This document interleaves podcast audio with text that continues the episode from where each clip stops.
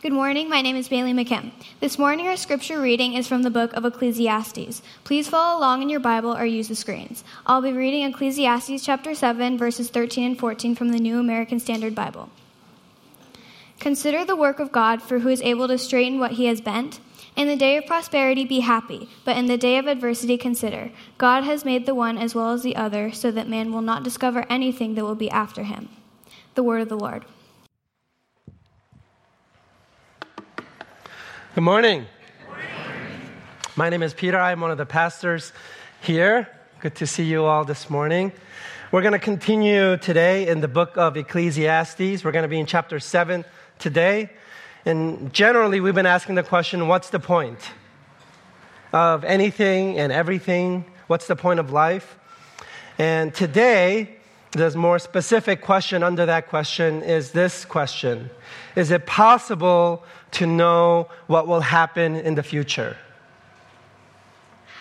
How much control do you really have over what hasn't occurred yet? What is the best predictor of future performance? In reality, we know this is really hard.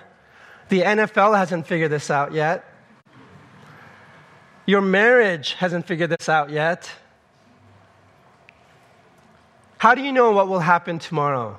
How do you guarantee tomorrow's success or avoid tomorrow's failure? If you were lying on your deathbed and you had three truths or principles or schemes or patterns you want to pass on to those you are leaving behind, you say, These are the three keys to life. What are they? What's the wisest thing you can offer your loved ones as you leave?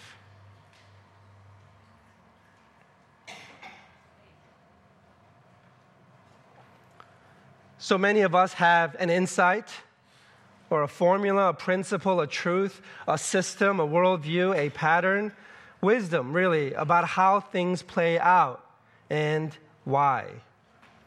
Uh, a famous example of this is the marshmallow experiment. I've talked about this a couple of times before.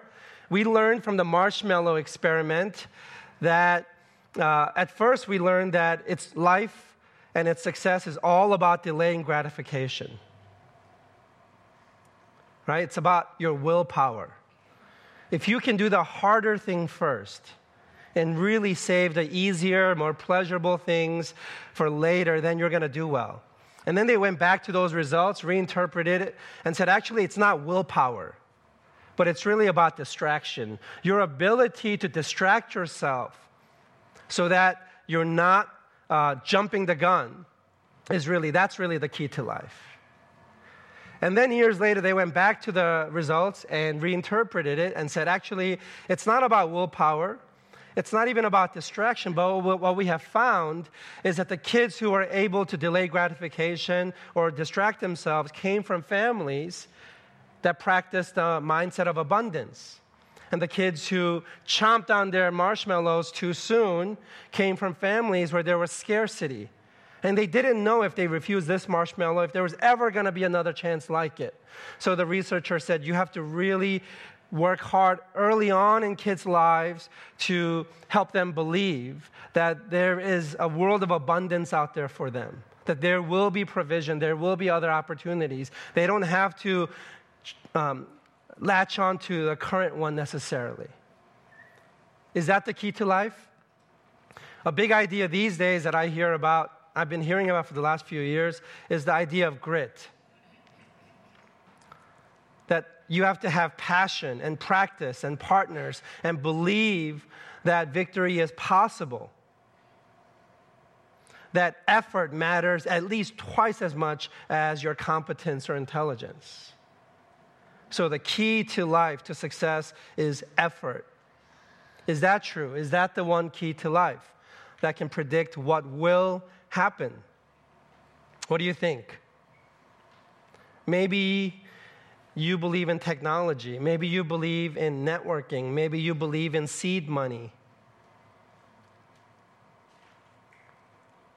Good friendships, living in the right city, having the right job, being married to the right person, finding the right church, which you have.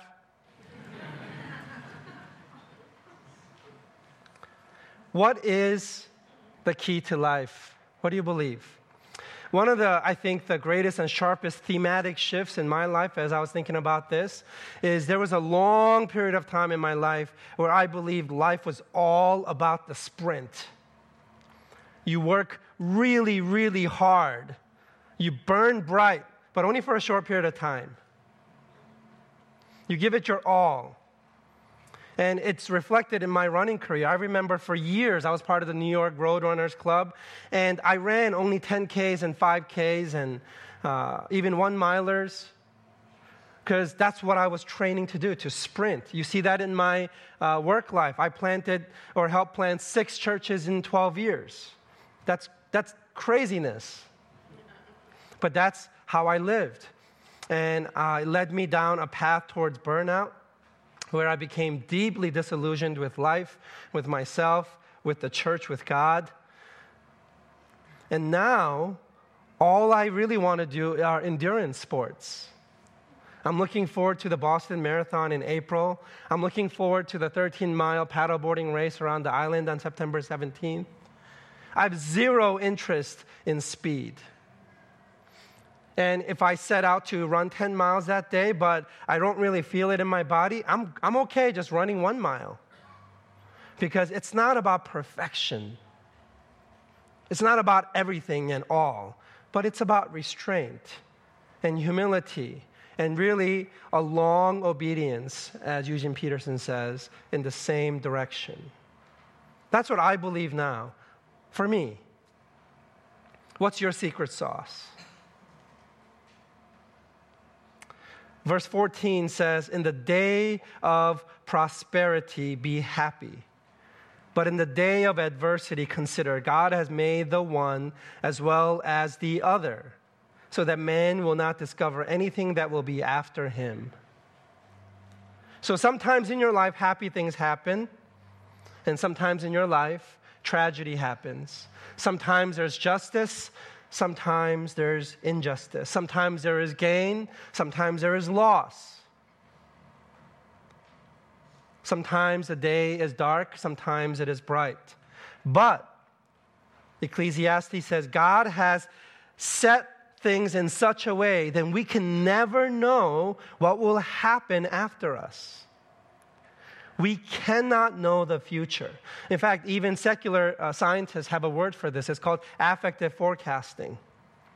It's a fallacy. You can't do it. You cannot know what will come after you. As bright as you are, as honest as you are, you cannot predict the movement of God. So that's what we want to meditate on today. And today, uh, here's what I'm hoping happens today. I'm hoping that you're going to shift a little bit. Now, I want you all to do a little exercise. I want you to hold your life, okay? Your life is this thing in front of you, the air in front of you. Now, squeeze and white knuckle your life as hard as you can. Just try. Just keep squeezing harder until all the blood is gone. Now let it go and hold it open and loose. These are two very different ways to live. It's a complete shift in approach to life.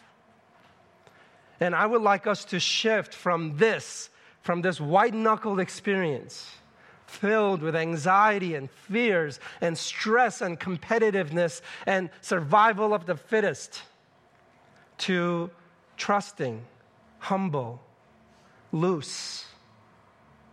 Really, what I want to say to you is wait for it. Things are not all as they seem. You can celebrate an amazing thing that's happened in your life, but who knows, it can turn out to be a curse. Or this tragedy befalls you and darkness has come upon you. But wait for it, don't judge it yet. Because who knows? Deep joy may come from that. You just can't know right now. So wait for it. I'd like us to walk out of here centered and calm, open, trusting, and hopeful, and ready to respond to whatever life may throw your way, knowing, knowing God has made the one as well as the other. He is in charge, not you. He's in control and not us. the preacher, the writer of Ecclesiastes, considers many secret sauces to life. He first says that a name is better than ointment. What does this mean? it means that who you are, your character, your reputation, your smell, the smell you're giving off from the inner being of who you are is better than any perfume you can put on yourself. That's what that is. So that's one truth he's observed about life that a, a, great name is better than great ointment. You can fake it, you can mask, lead with the mask, but really who you are is better. He says the day of death is better than the day of birth, that the day of mourning is better than the day of feasting. And he says this because on the day of your death, you have great sobriety about you. You tend to speak the truth, you tend to speak from a deep place. When you're mourning, you're uh, more in touch with reality. But on the day of your birth, you're naive. And when you're feasting, there's a lot of pretense, passing things that you're enjoying, but it'll be gone. And reality waits for you. So he says that sorrow is better than laughter. Because even though outwardly you may be shedding tears, inside, some part of you knows this is going to lead to joy, maturity, a sense of completion and wholeness. Or sometimes you're laughing, but you know it's hiding sorrow. And really, there is grief waiting for you. He also observes that wisdom and mourning is better than foolishness and pleasure because laughter and foolishness is quickly gone. It doesn't bear lasting fruit. He says that listening to rebuke is better than listening to songs. That it's better to hear the harder truth than the easily sung song. He says that oppression or a bribe, it ruins the heart, corrupts. And then he says, this is my favorite one the end of a matter is better than its beginning. Because anybody can start things, really. You know, all you need is a little, what he calls haughtiness. But to see things through to the end of a matter requires patience and character, because you have to endure. And so the real value is in how things end. If you've ever done renovations at home, you know the end is much harder than the beginning. It's much easier to get 80% of the work done, isn't it? But to see through to the very end, that really takes a deliberate uh, attempt. It takes uh, intentionality and choosing. But at the end of all of these insights about how life works, he comes to this conclusion My eyes have seen that the righteous perish while the wicked prolong their life. And so the preacher says nothing makes sense. You know, there's all this wisdom about how the end of a matter is better than the beginning. And yet I see these righteous people who have patience and they're seeing matters to the very end, yet they perish. And then there are wicked fools among us. And they don't practice wisdom at all. And yet they prolong their life. So, what's really the key to life? He asks. What do you think? Does life work out as you planned? If you do these five things, does that guarantee you success? And the answer is no. We all have seen this how those who are good, those who have been givers their whole life, they may die tragic deaths, or die too soon, or die in a painful way, or their lot in life just seems really, really hard. As I read this uh, verse, I thought about my, one of my life mentors my uh, Grammy Gwen Maynard up in Burlington, Vermont. I just received a card from her yesterday. She's doing all right, but life continues to be a challenge. Her whole life has been extremely difficult. Things that I don't want to experience at all, no matter how much wisdom is promised on the other side of them. I don't want it. So much tragedy, so many tears. Each day she prays and pleads. I wonder, why does this kind of life, why is it, why is it befallen my dear Grammy Gwen?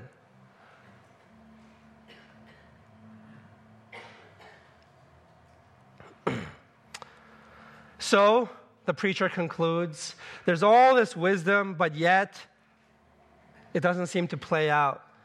So then he has advice for us. He says, Don't be excessively wise or righteous. Don't get too attached to your own perfection or performance. Don't be legalistic. Don't bet your life on it. Don't, don't put all your eggs in that basket either. There's a kind of balance and restraint he's inviting us to practice when it comes to wisdom or righteousness. Don't make yourself and your life all about that. And on the reverse, he says, Don't be too wicked or don't be too much of a fool either. Don't swing the other way. Recognize that none are perfect.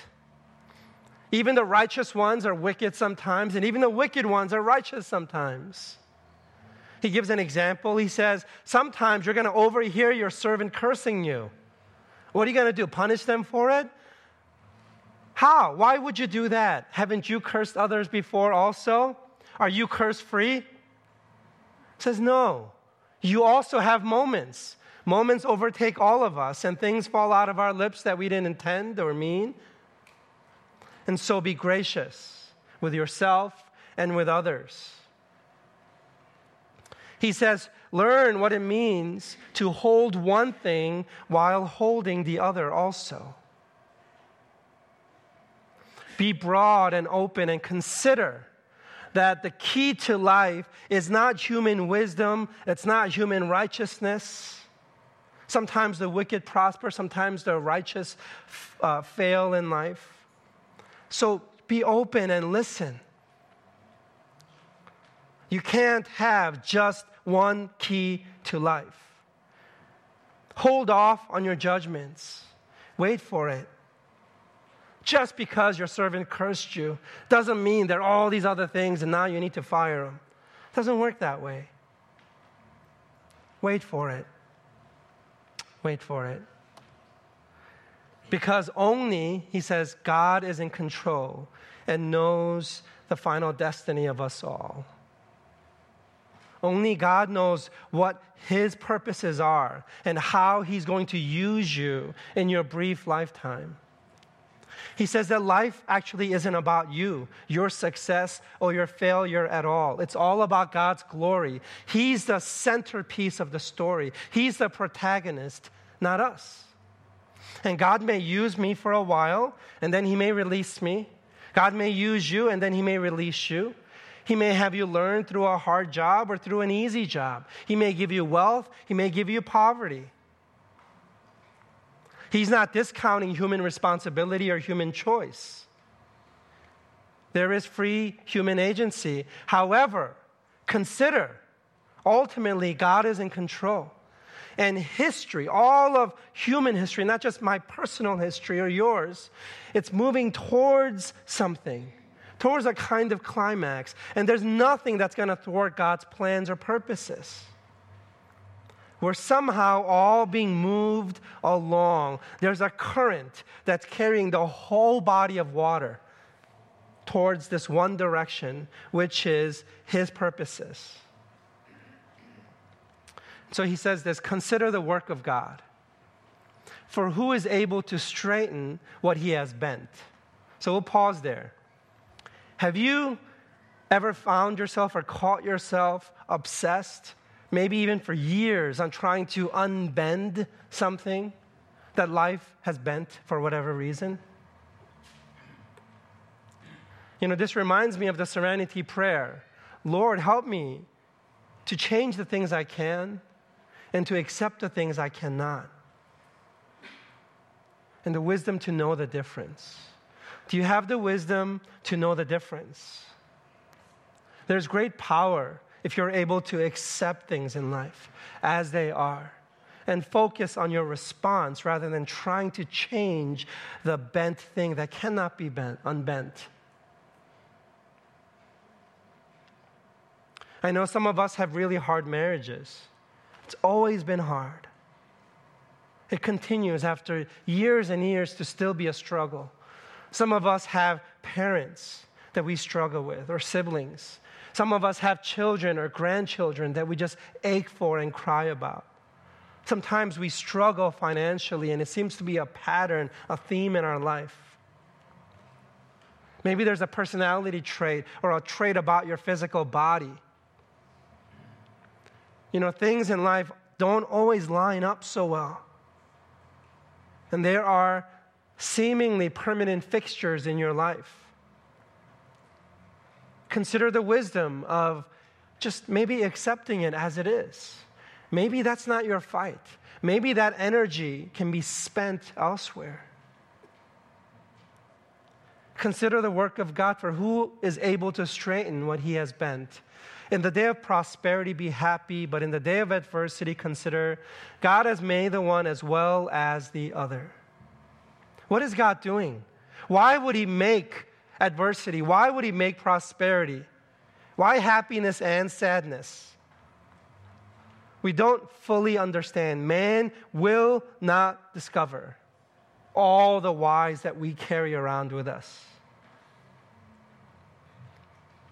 But underlying, even beneath those why questions, is a deep trust that it is God. This would be where I'd want to challenge my non uh, believing friends. If you don't believe in a God, somebody who is omnipotent, somebody who is moving all of human history towards a climactic and desirable end, then what's your hope? You know, how do you, how do you enter this thing called life? How do you do it? Well, you have to work really hard to unbend things because things just aren't right. And it's either you or nobody else. There's no higher uh, purpose or force that's caring for you or seeing of you and moving you along with, with uh, uh, human history. It's all about your choice and your effort. It is your willpower, it is your grit. If you don't believe in God, where do you find the rest? How do you find hope? And how do you not become arrogant if you do succeed in bending life uh, the way you want it to bend? And then what? And then what happens to you? It's, what's, the, what's the gospel you believe in then? You believe in the gospel of pulling yourself up? Gospel of your own effort?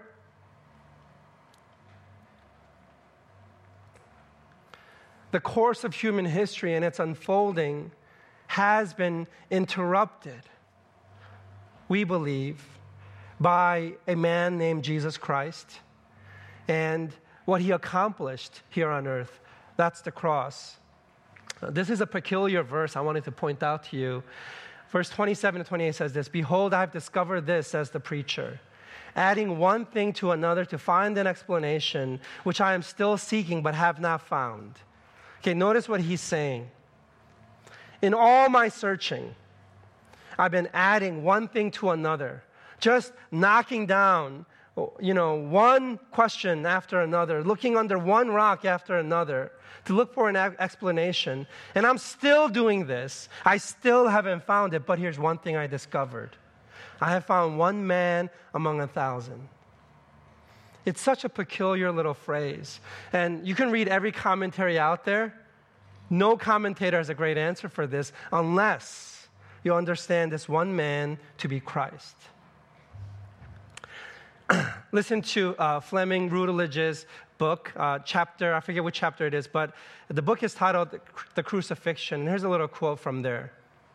It says this Yet, at the most fundamental level, and this can't be emphasized too strongly, the cross is in no way religious. The cross is by a very long way the most irreligious object ever to find its way into the heart of faith. It is the most non religious and horrendous feature of the gospel. The crucifixion marks out the essential distinction between Christianity and religion. Religion, as defined in these pages, is either an organized system of belief or alternatively a loose collection of ideas and practices projected out of humanity's needs and wishes.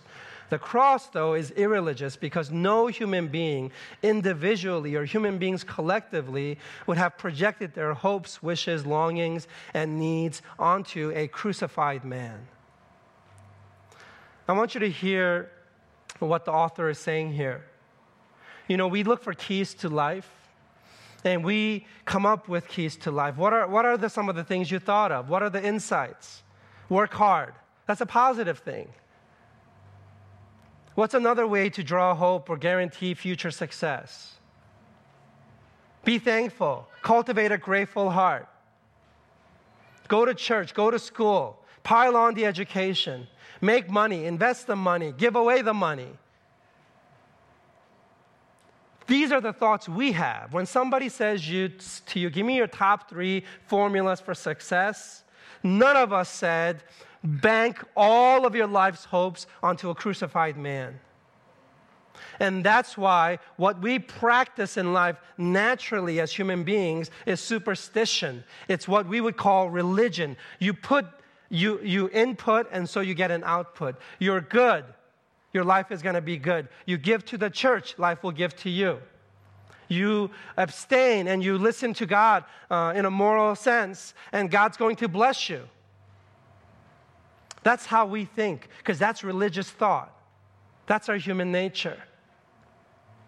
And then, and then God says, you know, this is going to sound totally foolish but my foolishness is going to shame your wisdom because all of your wisdom is unable to imagine that all our hopes actually hang on a crucified Messiah. It makes no sense whatsoever. 2 Corinthians 5:21 He made him who knew no sin to be sin on our behalf so that we might become the righteousness of God in him the scriptures come to us and it says, actually, all of that wisdom, it's not about how to live your life, it's describing the only wise man who ever walked the face of the earth. And it's the man, Jesus Christ. And he, not you, he who knew no sin, he became all of our sin on our behalf so that we might be made right in life. It's such a counterintuitive thought. You know, life and culture and all around me, everything I read, everybody, every time is pushing me to perform hard. And here, God comes to us and says, Actually, I've done everything for you. And the key to life is my death. The key to your life is my death. The key to your wisdom is my foolishness.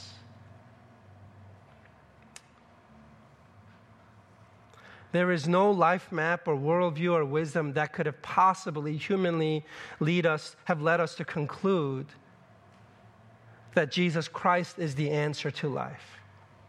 He wasn't a Messiah who rode in on a white horse and conquered the Roman government and politically set his people free. He didn't uh, materialize prosperity for us. Instead, he rode in on a humble donkey and he died a sinner's death. And he was crucified between th- two thieves. And he was buried in a borrowed tombstone. And he was resurrected not by his own power, but by putting his trust in his Father. And the Holy Spirit raised this dead man back from the grave. And that's where we hang our hope. And this is the paradox, the irony of how life actually works. We could not have imagined such a thing. It's so foolish that we would never, ever do that. I want to read you a passage that Paul wrote that describes uh, this uh, wisdom. He says this For Christ did not send me to baptize, but to preach the gospel, not in cleverness of speech. Let me tell you, I really want some cleverness of speech. I pray for it every week. So I get it. So that the cross of Christ would not be made void. For the word of the cross is foolishness to those who are perishing, but to us who are being saved, it is the power of God. One of my favorite pieces of feedback over the 20 years of ministry that I personally get a lot, quite too much actually, is Peter, it's so encouraging that you are a pastor. You're so irreverent. You're so vulgar. You're so inconsistent. You're prone to depression. You make so many mistakes. You make people cry all the time for all the wrong reasons. B minus as a dad, maybe a B as a husband. You know, you didn't study very hard. It's so encouraging, Peter. If somebody like you can be used of God and hold a position of authority and leadership, gosh, I feel like anybody can. I have received some version of this comment consistently over 20 years. But it is, it is an illustration for me how one without cleverness of speech, a fool to others who is obviously perishing. But it's this frame, this picture frame, that is framing the, the person of Christ. It's the gospel that's shining because it's really not about me. I know that. I know that. I really know that. For it is written, he goes on, I will destroy the wisdom of the wise, and the cleverness of the clever I will set aside. Where is the wise man? Where is the scribe? Where is the debater of this age? Has not God made foolish the wisdom of the world? For since the wisdom, in the wisdom of God, the world, through its wisdom, did not come to know God. God was well pleased through the foolishness of the message preached to save those who believe. For indeed, Jews ask for signs and Greeks search for wisdom, but we preach Christ crucified. To Jews, a stumbling block, and to Gentiles, foolishness. But to those who are called, both Jews and Greeks, Christ, the power of God and the wisdom of God. Because the foolishness of God is wiser than men, and the weakness of God is stronger than men. For consider your calling. You, consider you, brothers and sisters, that you were not many wise according to the flesh, not many mighty, not many noble, but God has chosen the foolish things of the world to shame the wise. And God has chosen the weak things of the world to shame the things which are strong, and the base things of the world, and the despised God has chosen. The things that are not, so that he may nullify the things that are, so that no man may boast before God. Don't you love that? God is actively nullifying the things that are, so that he can nullify boasting. If you are proud, you will fall. You will. That's one guarantee you can take back, take to the bank. And he finishes here. But by his doing, you are in Christ Jesus, who became to us wisdom from God and righteousness and sanctification and redemption, so that just as it is written, let him who boasts boast in the Lord. God is shaping us through our foolishness, through the obvious contradiction that we are, that we might embody and be the living letters explaining the wisdom of God, the righteousness of God, and the sanctification and the redemption. That's what God's doing.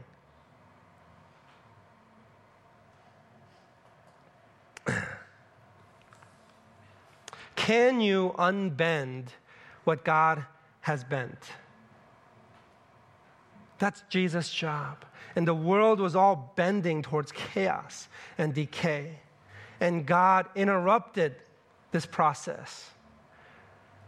At the fullness of time, God sent his son to die on the cross.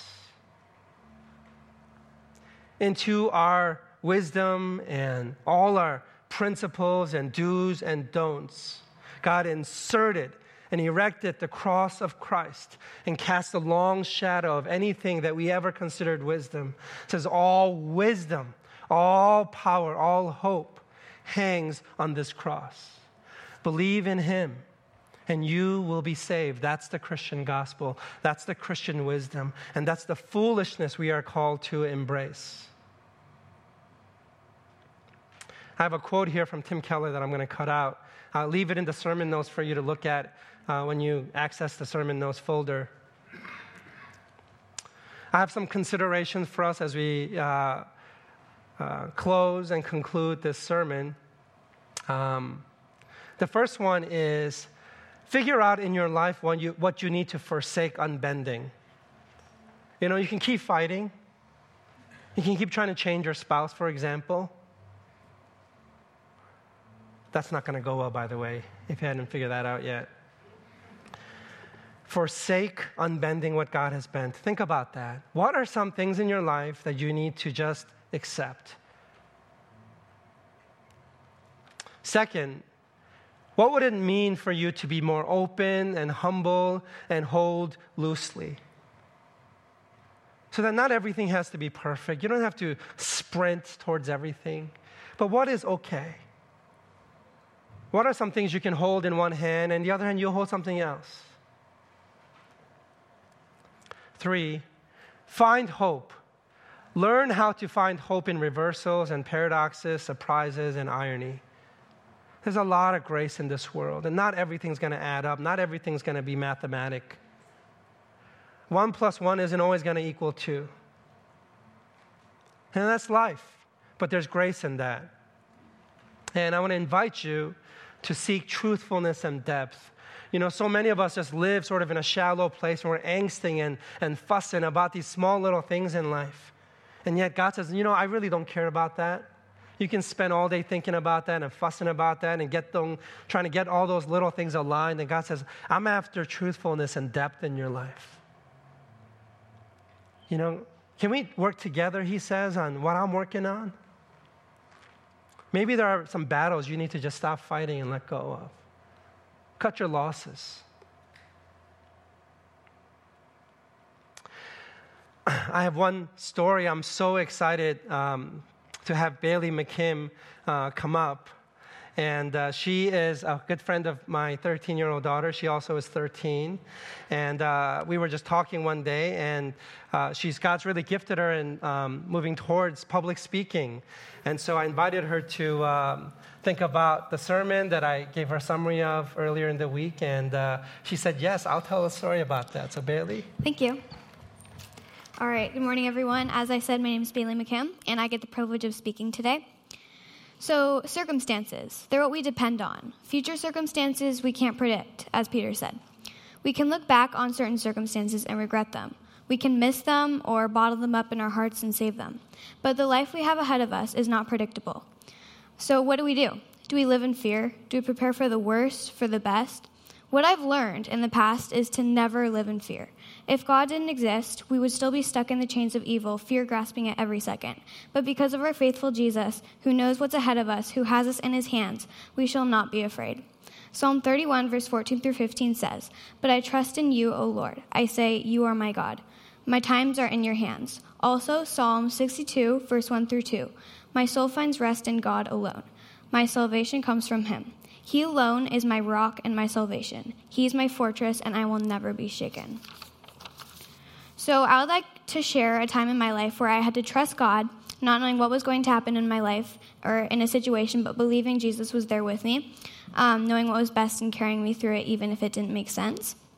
So, my grandma had cancer about three years back, and she was always um, a very strong, vibrant woman with sincere laughter and brought joy to my life. Um, Jesus was within her soul, and at this time she read Jesus Calling and read her Bible. She had lots of support from family and friends, and she trusted God through it all. Um, but her cancer worsened and worsened until she was too weak to get out of bed. And so at this time, um, lots of her family gathered around.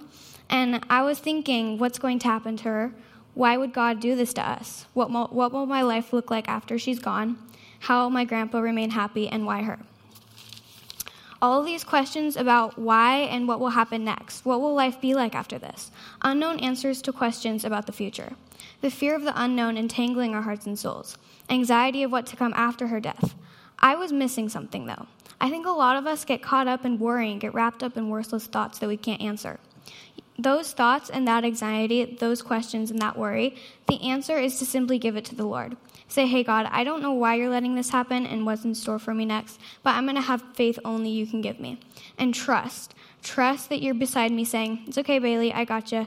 I know it hurts and it doesn't make sense and you're anxious about the future, but your life is with me. I'm the only one who knows what's best for you. I see your future ahead of you, and I'll be there for the ups and downs, sheltering you from the storm, smiling with you in the sunshine. So I trusted God. I trusted that Him taking my grandma was the best plan, that sorrow in the future could be me- mended by His unending comfort. My sweet grandma would, would be in the best heavenly place with her father. So trust God in everything. We don't know if we'll get hurt tomorrow. We don't know if we'll if plans that we have made will will fail, but we do know one thing. God never fails. He is never wrong. He's always right, powerful in his ways, loving on his sheep and wanting the best for them. He holds you in the palm of his hands. If he is your shepherd, no wolf can harm his herd of sheep. So stay grounded in the soil of Jesus. He is trustworthy. I once heard a quote God plus nothing equals everything. Put your faith and trust in him always. Thank you.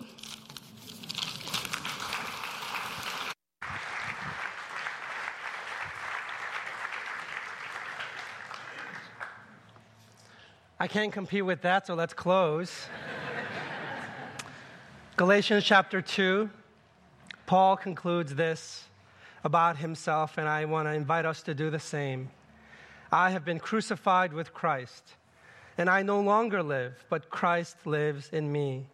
The life I now live in the body, I live by faith in the Son of God who loved me and gave himself for me. I do not set aside the grace of God, for if righteousness could be gained through the law, Christ died for nothing. Amen.